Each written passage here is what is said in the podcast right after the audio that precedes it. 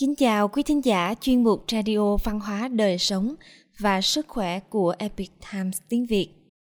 Hôm nay chúng tôi hân hạnh gửi đến quý vị bài viết của tác giả Jeff Minnick có nhan đề 3 bước nuôi dạy một đứa trẻ trở thành người rắn rỏi.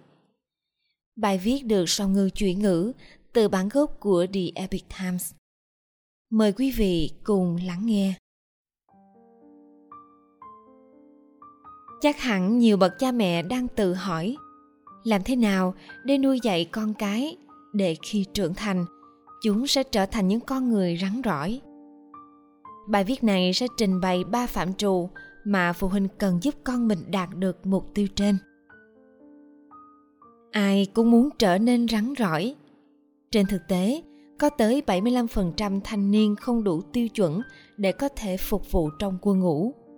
Số liệu thu thập từ Ngũ Giác Đài vào năm 2017 cho thấy chỉ có 25% thanh niên Hoa Kỳ có đủ tiêu chuẩn nhập ngũ vì các vấn đề liên quan đến béo phì và trình độ học vấn.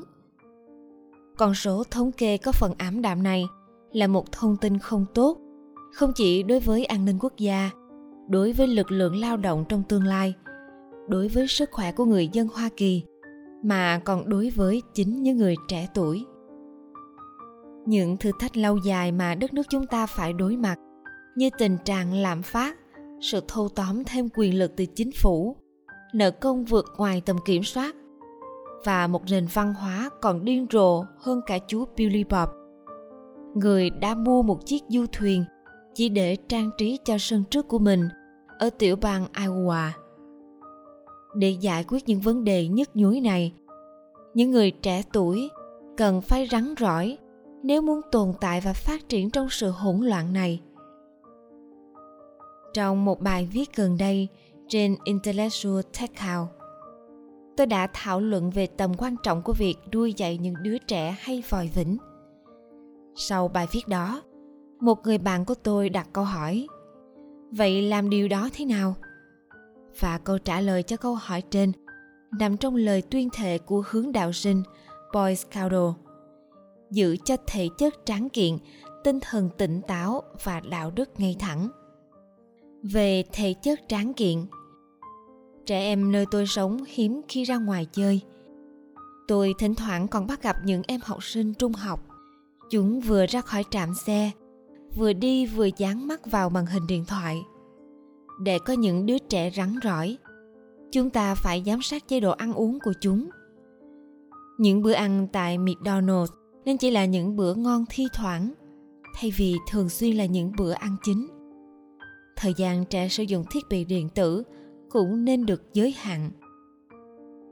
Một điều không kém phần quan trọng là phải tạo điều kiện để trẻ chơi thể thao, động viên chúng tham gia các trò chơi trong sân sau, khuyến khích chúng đi xe đạp, đi bộ đường dài và tham gia vào tất cả những hoạt động giải trí thiên về thể chất khác. Những hoạt động mà từ lâu đã trở thành một phần của thế hệ chúng ta. Một trong số những hoạt động này không chỉ giúp cho cơ bắp rắn chắc, mà còn dạy trẻ tinh thần kỷ luật và giá trị của việc rèn luyện.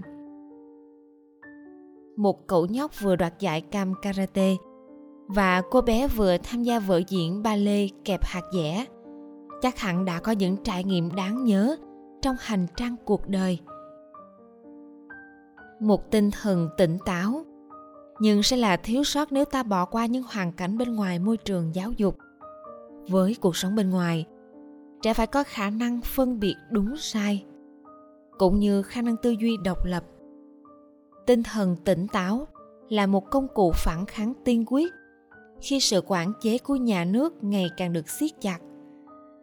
Ta có thể giúp trẻ phát triển những kỹ năng này bằng cách cùng chúng thảo luận về lịch sử, văn hóa đương đại và các sự kiện thời sự tại bàn ăn. Ta có thể giáo dục trẻ để chúng nhận ra những định kiến trong thời đại này. Điều này khiến trẻ có thể xoay chiều nhận thức về những định kiến đó, cho dù nó được nhiều người coi là đương nhiên. Và điều này giúp trẻ có thể xác minh tính đúng đắn của những định kiến. Như thể sau một viên đá lấp lánh, với một thấu kính phóng đại, chúng ta cũng có thể dạy chúng cách miễn nhiễm với những định kiến một cách có chủ đích để đánh giá một chủ đề với ít thành kiến nhất. Ngày nay, xã hội chúng ta cần những người trưởng thành mang theo bản lĩnh đó. Và ta có thể hy vọng rằng bằng cách uốn nắn tư tưởng các con khi còn nhỏ, con cái chúng ta mai sau cũng sẽ trở thành những người như vậy. Đạo đức ngay thẳng.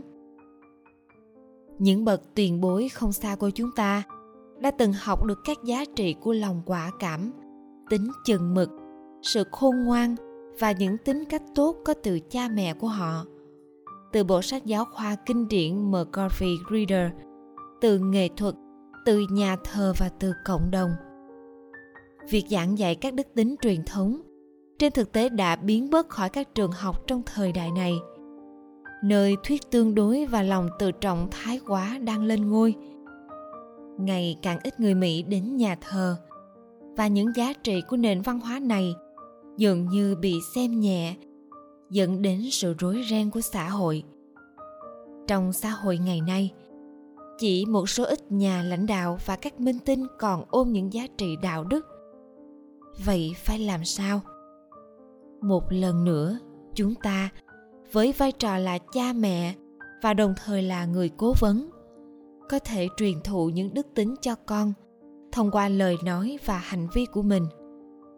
Ta có thể rót đầy tai bọn trẻ khi chúng còn bé với những câu chuyện cổ tích, truyện ngụ ngôn Aesop, giai thoại về những người hùng và truyện về lớp người đầu tiên đặt nền móng cho quốc gia Hoa Kỳ. Chúng ta có thể giúp định hướng cho chúng khi chúng lạc lối, và sau này, khi trẻ lớn lên, ta bắt chúng chịu trách nhiệm với hành vi của mình, làm việc nhà và kiếm một công việc vào mùa hè cũng có thể giúp trẻ trở nên rắn rỏi khi chúng trưởng thành. Những công việc trên dạy trẻ những đức tính tốt như tinh thần làm việc chăm chỉ và lối sống trách nhiệm. Nhiều bậc cha mẹ đã và đang dạy con những giá trị như trên, và họ nhận thức được rằng nhiệm vụ của bậc cha mẹ là vô tận, rằng họ phải lặp đi lặp lại những bài học hàng nghìn lần để giáo dục các con.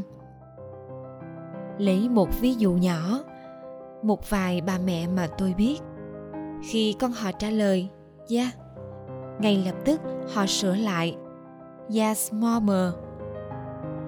Một câu ngạn ngữ La Mã chỉ ra rằng sự lặp lại là cốt lõi của việc học và cũng là cốt lõi cho sự phát triển về nhân cách. Quý thính giả thân mến, chuyên mục Radio Văn hóa Đời Sống và Sức Khỏe của Epoch Times tiếng Việt đến đây là hết. Để đọc các bài viết khác của chúng tôi, quý vị có thể truy cập vào trang web epictimesviet.com. Cảm ơn quý vị đã lắng nghe, quan tâm và ghi danh theo dõi kênh. Mến chào tạm biệt và hẹn gặp lại quý vị trong chương trình lần sau. Kính chúc mọi điều bình an và tốt lành tới quý vị cùng người thân.